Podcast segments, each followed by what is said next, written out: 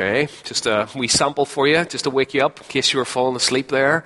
Uh, so, move, movie, and who sung it? Movie? What movie was that in?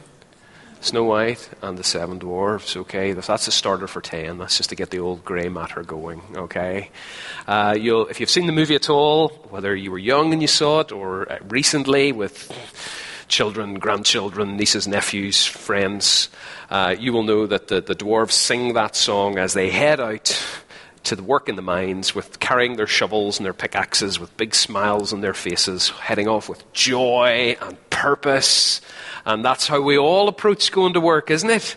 Uh, that's how every single one of us go about work. Uh, well, recently I came across a, um, a, slight variation of those lyrics on a bumper sticker in the back of a car that said, I owe, I owe, it's off to work I go. It's a slight change of the lyrics, but it gives a very different message about work, doesn't it? Uh, a very negative message. Work is a necessary evil, uh, a drudgery that we've got to go through. Drudgery has replaced joy, and necessity replaces purpose. Uh, and I think those are very two common attitudes to work. And so, my question as I begin is what is your attitude uh, as you wake up on a Monday morning? Uh, are you someone who wakes up before the alarm, rips off the covers, jumps out with excitement at the prospects and the opportunities that lie before you that day? There might be one or two of you who are here who do that. I think for most of us, uh, we hit the alarm and then we hit the snooze button and then we hit the snooze button and then we hit the snooze button uh, and we try to get as long in bed and then the dawning realization of what lies before you, the groan and the growing dread uh, of what lies before you at work for the rest of the week. Um, th- those are, I think, two of the major attitudes I think we see in our work. There are those who are addicted to work. They live, we all know people like this. They live for their work. They're absolutely consumed by their work, and they can barely ever take any time off. That's one group of people.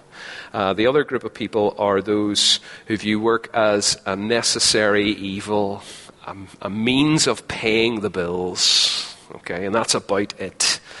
Um, but as I come to think about, and as we come to think about work and our work uh, this evening, I was rebuked in my work uh, this week by this quote. Um, it's by a guy called Doug Sherman in his book, Your Work Matters to God. Uh, he writes The average person spends anywhere from 40 to 75% of his life in work or work related tasks. He spends another 30 or 35 on his family and personal interests.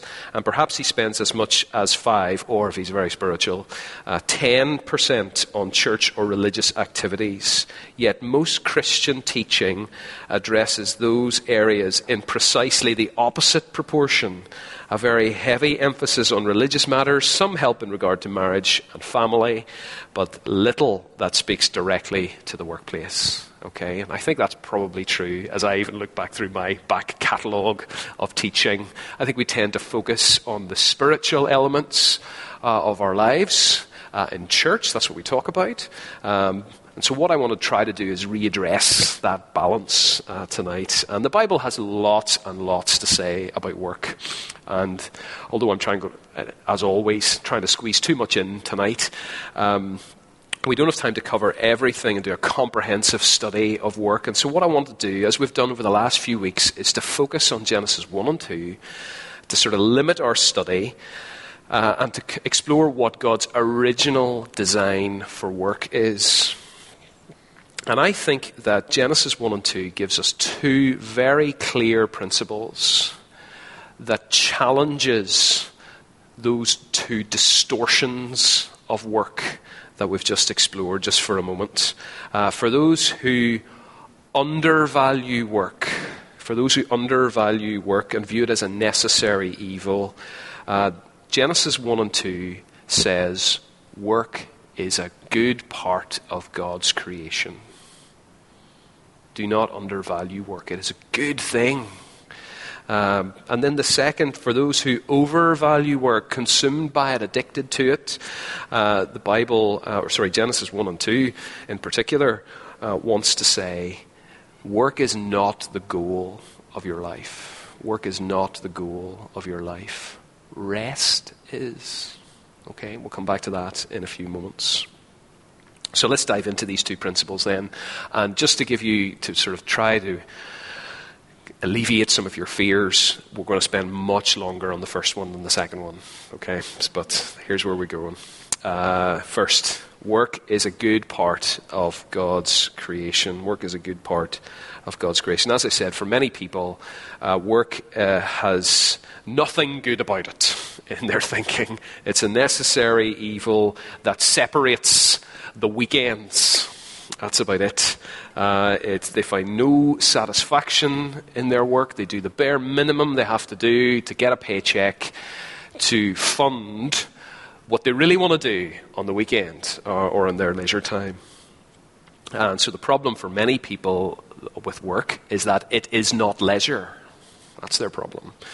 Um, so they undervalue work. Probably some of us here who think of work in similar terms, but I think there's a particular Christian flavour of this, uh, and that is undervaluing work because we view it as less spiritual. Um, there's many Christians who suppose or assume that God is only really interested in the spiritual parts of our lives. He's interested in our prayer life, He's interested in our reading of the Bible, He's interested in our church attendance and our evangelism. And that's really about it. He's not really bothered by what we do during the week or how we do it. Um, but again, I want to suggest uh, that that thinking is not right. Uh, so there's some out there that think that God doesn't really care about my business or my work in the office or the school or the hospital. Um, but again, I want us to see that as we look at Genesis 1 and 2, we see that God is the creator. Uh, he made everything. There is no spiritual, secular divide. God is interested in the whole thing. He cares about the whole thing. And so the Creator God is interested in all of life, including your work. So, what I want to do just for a minute or two is I want to explore three reasons why work is a good thing. Your physical work is a good thing. First reason, first reason work is a good thing is because God is a worker. God is a worker. And so, as we're introduced to God in the very first sentence of the Bible, Genesis 1, verse 1, in the beginning, God created the heavens and the earth, we discover that God is a worker. And then in the rest of chapter 1, we see what kind of work he's involved in. Uh, we see that he uh, designs and makes stuff, he is a master craftsman. Uh, we see that God categorizes and names things. He is a a scientist, a biologist. We see that uh, God um, examines things and pronounces them to be good. He's like a quality control engineer or a surveyor. Uh, we see that God uh, is someone who gives roles and responsibilities to his creatures, and so he's like the most effective manager. Uh, and so we see in lots of different ways that God is a worker, and that means that our physical work has profound significance and value to God. Just in passing, it's worth noting that God does not get paid for his work. God doesn't get paid for his work, and I think that should be a tremendous encouragement uh, to all of us who are not getting paid. We're stay at home parents, we are students, we are unemployed and desperately applying for jobs. We are actively retired. Work doesn't just have value if you get paid for it. No, work has value in itself. Um, and we see that God is that kind of worker, that uh, God cares about work. And so we are not permitted to think that work is just a necessary evil, a punishment that came in after the fall. Not at all. Um, and by the way, that also means that all kinds of work have value and dignity and worth. There's a common assumption in our culture in the West that actually it's only white collar workers that have any me- white collar work that has any meaning and value and significance. And so, if you're a manager, a lawyer, a teacher, a designer, a doctor, okay, well, that, you're doing something meaningful and significant. Uh, but if you're a blue collar worker, that's quite undignified, really. So, if you're a mechanic or a bin lorry driver or a dental hygienist or you work uh, in housekeeping in a hotel, you're a cleaner, you're a cook then actually that, that's something, well, you can do it for a while, but you really should try to do something better than that. You should try to move on and upgrade. What I want you to see just in, just in passing is as you look through this chapter, just notice how God works. He forms this physical world, He plants the garden, He forms the man out of the dust of the ground. Metaphorically, God is a God who's doing manual labor He's getting, metaphorically, his hands dirty uh, as he works with this world. And so manual labor should be viewed as just having just as much dignity, value, and worth as white collar workers. And if God the Father is a worker, so is God the Son. Uh, in, when he became incarnate as Jesus of Nazareth, uh, he worked for 30 years in secular not glamorous uh, work as a carpenter, uh, working again with his hands. Uh, and so we are meant to understand that God is a God who's working in the whole spiritual area, but he also cares about the physical. Uh, and so our work of whatever kind, manual or intellectual, menial uh, or anything else, if it's done for the good of other people, if it's done for the glory of God, uh, it takes on great dignity and worth and significance. And so, the first thing I want you to see, the first reason that work is a good thing, is because God is a worker. Second thing I want you to see, second reason, is that we are created to work like Him. We are created to work like Him. God is the master craftsman. He creates and designs, makes, builds, constructs this world, this universe. And the pinnacle of His creation, as we saw a couple of weeks ago, are human beings who are made in His image. Made in His image. Uh, and then in Genesis 2, verse 15, uh, we're told that the Lord God took the man and put him in the garden to work it and to take care of it. Part of what it means to be made in the image of a working God is that we are made to work. We, I wonder if you ever thought about this. We have a greater capacity for work than we do for rest and holiday. It's just a fact, it's the way we're built. We can handle more work than we can holiday. We are built to work.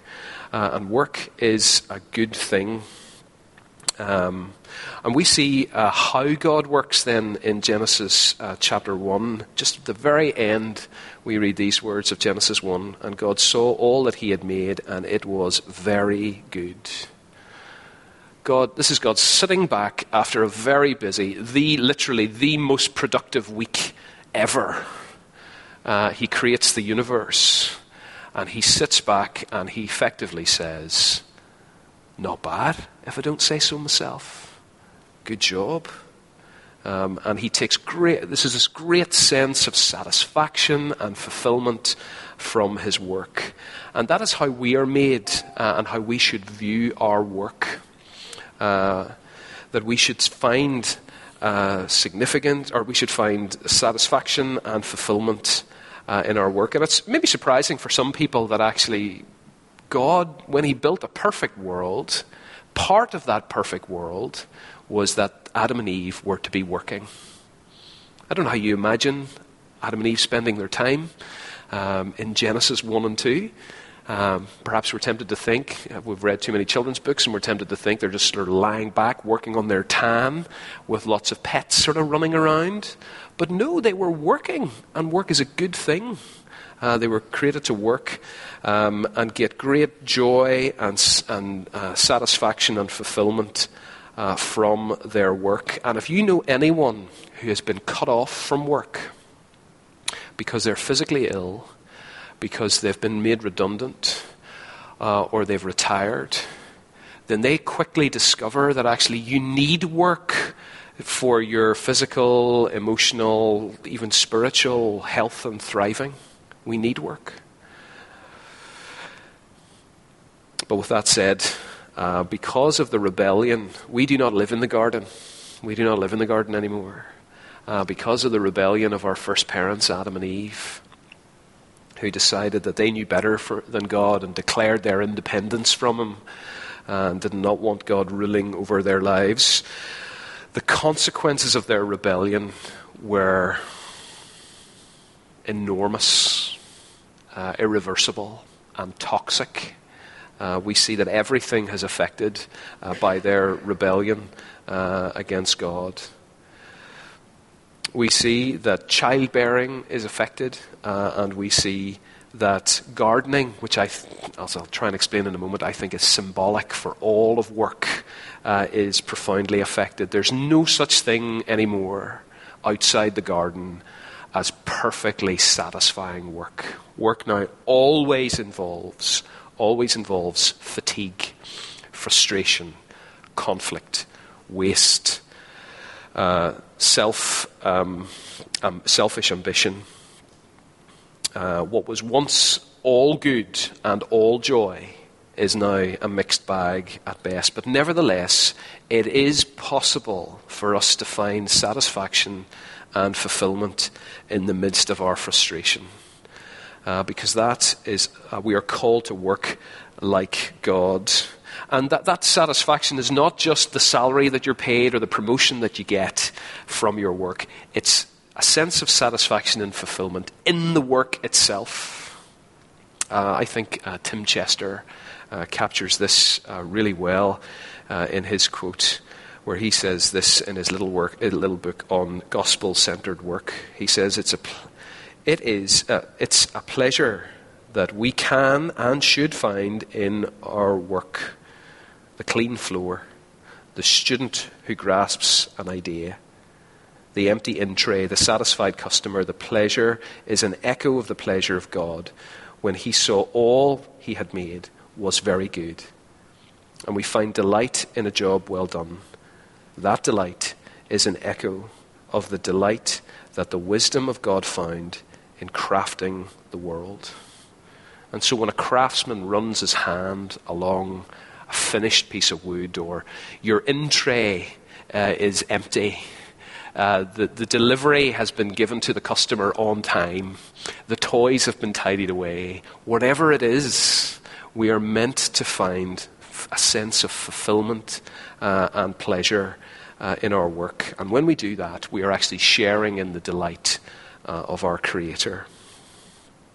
Now, a word of wisdom here uh, and for us to be realistic at this point. We are all different. We're all different. We're all made in the image of God, yes.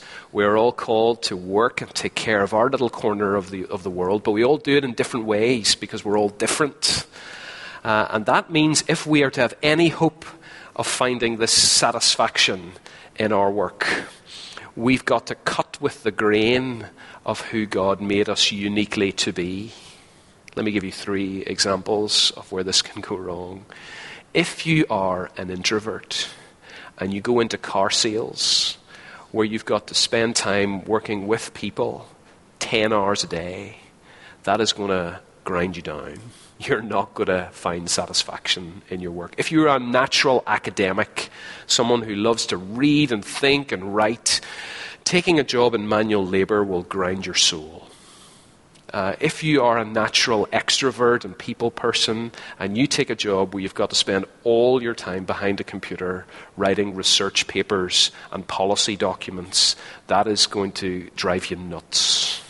We've got to cut with the grain of who God has made us to be. And I came across, if, if you are starting in the workplace or thinking of uh, changing your job, uh, I came across some of these questions in Mark, John Mark Comer's brilliant little book, uh, Garden City, where he talks, it's all about work and rest. Excellent.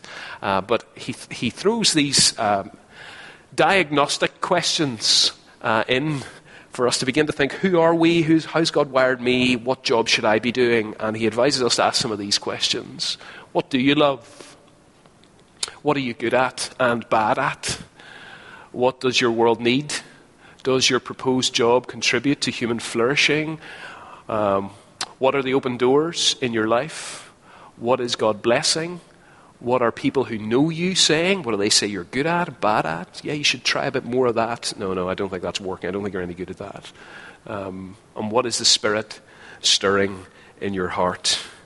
But it really should be a possibility uh, that we should find a sense of fulfillment and satisfaction in our work because we are created to work uh, like God. Third reason why work is a good thing God is a worker. We're created to work with Him or like Him. And then thirdly, we're created to work with Him. We're created to work with Him.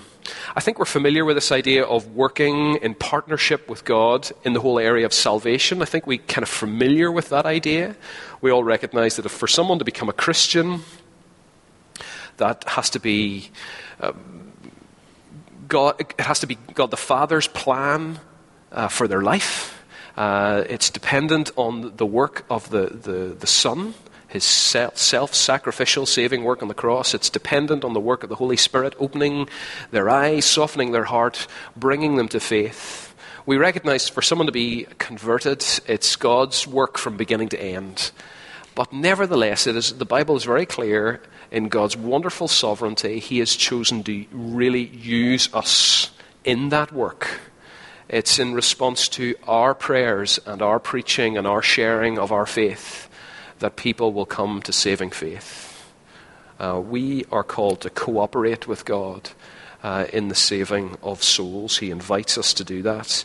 And I want to suggest that here in Genesis 1 and 2, we see something similar in the area of how God is uh, developing and working out his plan for creation uh, as well. We see that God places the, the man and the woman in a garden to work it. So when God creates a good world, it has untapped potential that is only unlocked through physical work. Again, Tim Chester puts it really well in his little book where he says God gives us a mandate to create, invent, explore, discover, develop, produce, buy, and sell God has graciously invited us to participate with Him in the task of producing a beautiful world that brings Him glory. God is the creator, but He calls us to be cultivators in partnership with Him. Um, and we see uh, this call to, to work in partnership with God in Genesis 1, verse 28. And God blessed them and said to them, Be fruitful and increase in number, fill the earth and subdue it. Again, I think there's two elements to the command that God gives there.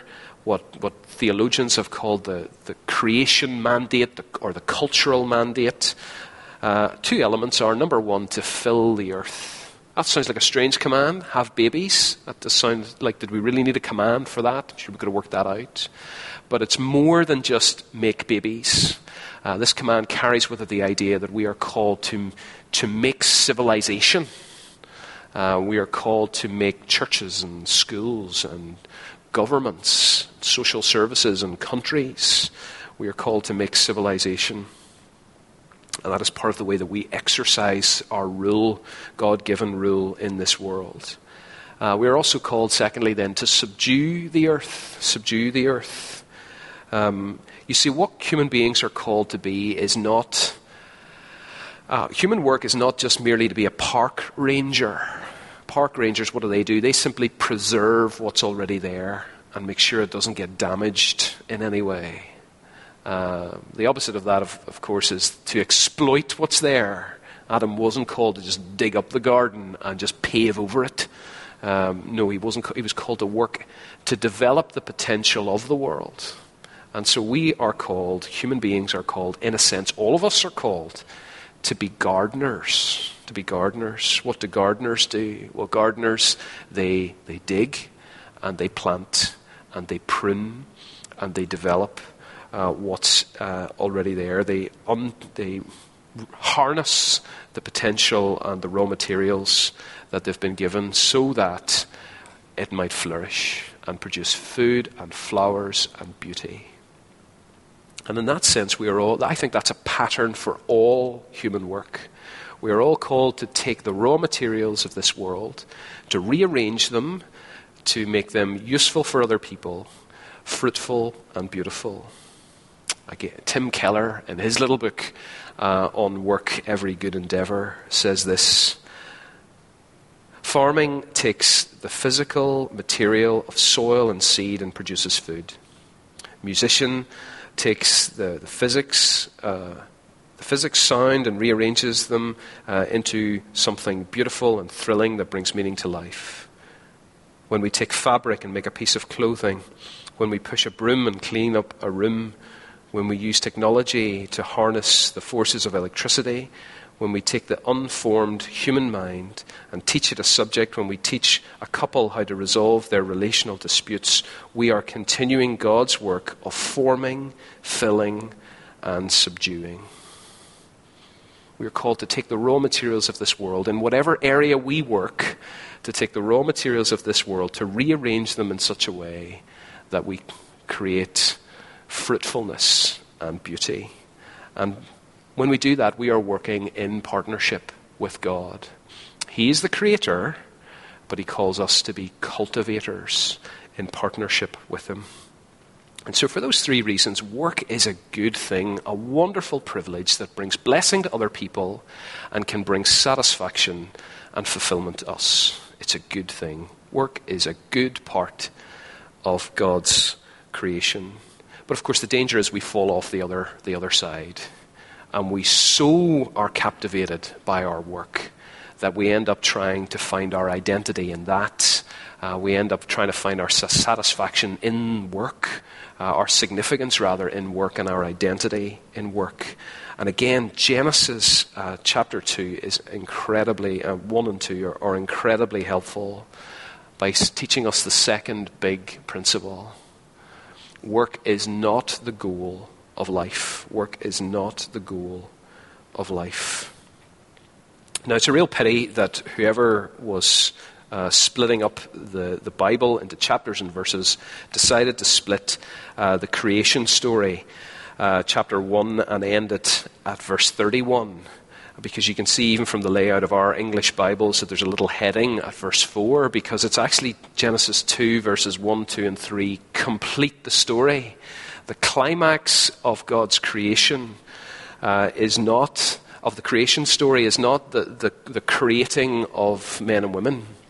The climax of the story, the goal of creation, is actually rest that we find in Genesis 2, verses 2 and 3. By the seventh day, God had finished the work he'd been doing. So on the seventh day, he rested from all his work, and God blessed the seventh day and made it holy because on it he rested from all the work of creation. If you start reading through uh, Genesis chapter 1, you will notice that actually there is um, no. There, there's a few phrases that are repeated all the way through. And one of the phrases that's repeated at the end of every day is, and there was evening, and there was morning, the whatever day. Uh, and we're actually expecting that at the end of uh, the seventh day. But it's, it's, it's absent, it's not there. In one sense, the seventh day doesn't end. Um, in one sense, we get to have a glimpse of what it's like to live in the seventh day as chapter 2 unfolds because you see rest in the Bible, Sabbath is the word that's used here. Uh, Rest is not doing nothing, rest is not inactivity. God was not inactive on the seventh day. If he was, the whole universe would have fallen apart. God is actively sustaining everything. What rest really is, in essence, is this idea of taking satisfaction, finding peace, delighting in, uh, and enjoying relationship. And I think we then see this theme that, that God invites human beings to enter into his rest uh, in Genesis chapter 2. That they too are called to not be inactive, uh, they have all sorts of work to do, but they're to find peace and satisfaction and enjoy relationship with God. And we see that symbolized with the two trees at the very center of the garden the tree of life and the tree of the knowledge of good and evil. that it's in relationship with God we can have life. It is God who has the right to define what is good and what is evil, what is right and what is wrong. And human beings flourish, find peace and satisfaction and relationship when we trust His word and obey Him. This then becomes, uh, oh, sorry, just in passing, I, I, I think we, we catch a glimpse of this in, in this little story that I heard just this week where uh, someone on a train was asked, Who are you? Uh, and his reply was very simple um, I am a Christian, thinly disguised as an accountant. I'm a Christian, thinly disguised as an accountant. And what he's really saying there is what is most significant about me is not the job I do, but it's the relationship I have. And that, I, I want to suggest that is understanding rest properly. Rest is the goal of creation, not the work that they do, that Adam and Eve were called to do. that was not their focus. Their focus was to have a relationship with God. And therefore, this seventh day pattern becomes the basis for the fourth commandment, as many of you will know. And so, when Moses is writing the Ten Commandments, when he gets to commandment number four, we read these words Remember the Sabbath day, keep it holy. Six days you shall labor and do all your work, but the seventh day is a Sabbath to the Lord your God. On it you shall not do any work. For in six days the Lord made the heavens and the earth, the sea and all that is in them. Uh, but he rested on the seventh day. Therefore, the Lord blessed the Sabbath day and made it holy.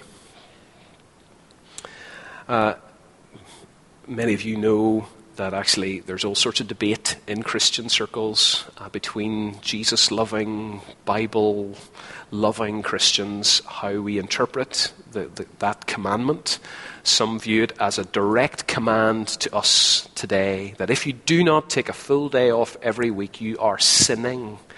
Um, and that we should therefore observe that command. And then there's all sorts of debate over what day that should be Saturday, Sunday, and then what activities are ruled out. Okay, that's one way to read that. Uh, another way to read that is to see this as pointing forward to the rest that Jesus, the Sabbath that Jesus alone can provide. As we lay down our self justifying efforts and we come to Him to find rest and relationship.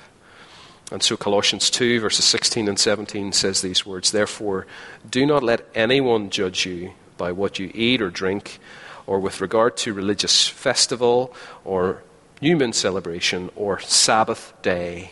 These are a shadow of the things that were to come. The reality, however, is found in Christ. And so there's others who say, no, we don't have any command to keep the, the Sabbath anymore. It is all fulfilled in Christ.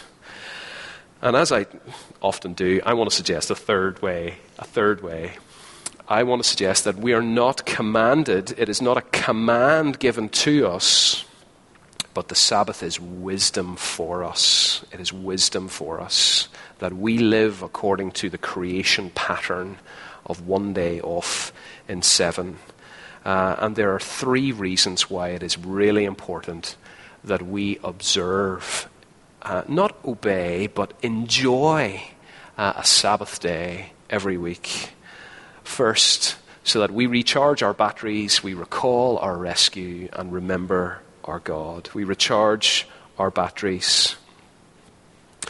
Every week, we get a reminder that we are creatures and we need rest. We need rest. We are not. Uh, uh, the world will not fall apart if we take some time off. Uh, we are creatures um, that uh, God is the creator. Um, of course, we mustn't be lazy. We must work diligently, uh, try to work effectively, efficiently as we can during the week. But we need to take one day off with no to do list, with nothing we feel we have to accomplish, and not feel guilty about it. Not feel guilty about it. Uh, and uh, if you get the time to read John Mark Comer's book, he has some very helpful advice for how you do that. He would suggest, for example, do not fill up your Sabbath day with unpaid work. uh, he would suggest that if you're to, if Sabbath is about enjoying what you have, then try to avoid things that make you feel dissatisfied with what you have. Try to avoid going shopping. Try to avoid going onto websites where you can buy stuff, because that would just nurture a dissatisfied attitude. No, we need to find, we need to be recharged. Secondly, we need to recall our rescue. If you get the chance to read uh, Deuteronomy 5, where the Ten Commandments are repeated to the next generation, uh, the fourth commandment's really interesting because actually you're given a different reason why they should obey it. Moses doesn't talk about creation in Deuteronomy 5. He says you should obey the Sabbath day because you were once slaves. You were once slaves and you had to work all the time. And now you get a day off every week. Uh, and again, I think that's a wonderful reminder of the rescue that they've been given, a weekly reminder of their rescue. And that is why we as Christians commit to meeting together like this, where we listen to God's word, where we're reminded of his wonderful rescue, supremely for us in Christ Jesus. Um, and we remind ourselves of God's grace and commitment to us because we need to be refreshed, not just physically, we need to be refreshed spiritually. We need to recharge our batteries, recall our rescue, and then thirdly, remember our God. Remember our God. This is sort of related to the first point, but it's really the idea that we remember that there is a God and that you're not Him. There is a God and you are not Him. Uh, it's a chance for us to just hand over all our anxieties to God. Realize we're, we're not in control anyway. God is the one who provides everything for us. Uh, we live under His roof. We drink His drink. We eat His food. We breathe His oxygen. He provides everything for us. Uh, so stop worrying. Stop stressing. Uh, because you have a God who is powerful and He's good and He's good. And so, what we see in this chapter, just as we close, what we see in this chapter is uh, a wonderful, beautiful picture of work that sets us free from feeling we need to overwork. We need to overwork uh, because um, God has provided for all our needs. Uh, we should find our only hope for our sense of identity and security is not found in your career. Uh, it's not found in the good opinion of other people uh, about how well you're performing. Your only hope for finding real satisfaction and peace and joy is actually found in your relationship with God. Uh, it helps us avoid undervaluing work. We're not to be lazy. We're not to be lazy. Our, our, all productive activity is valued by God. We are partnering with Him in creating order and beauty and flourishing in this world. And as we work, we unlock the potential that is all around us. But it's only as we keep God front and center that we will avoid those two dangers of overvaluing work or undervaluing work. Uh, and realize that we can be set free from both an addiction or laziness um, by finding our rest uh, in God. I've just primed the pump there for all. I'm sure I've primed all sorts of questions for you with regards to work, but we're going to have to stop there. Let me pray for us uh, before we uh, sing again.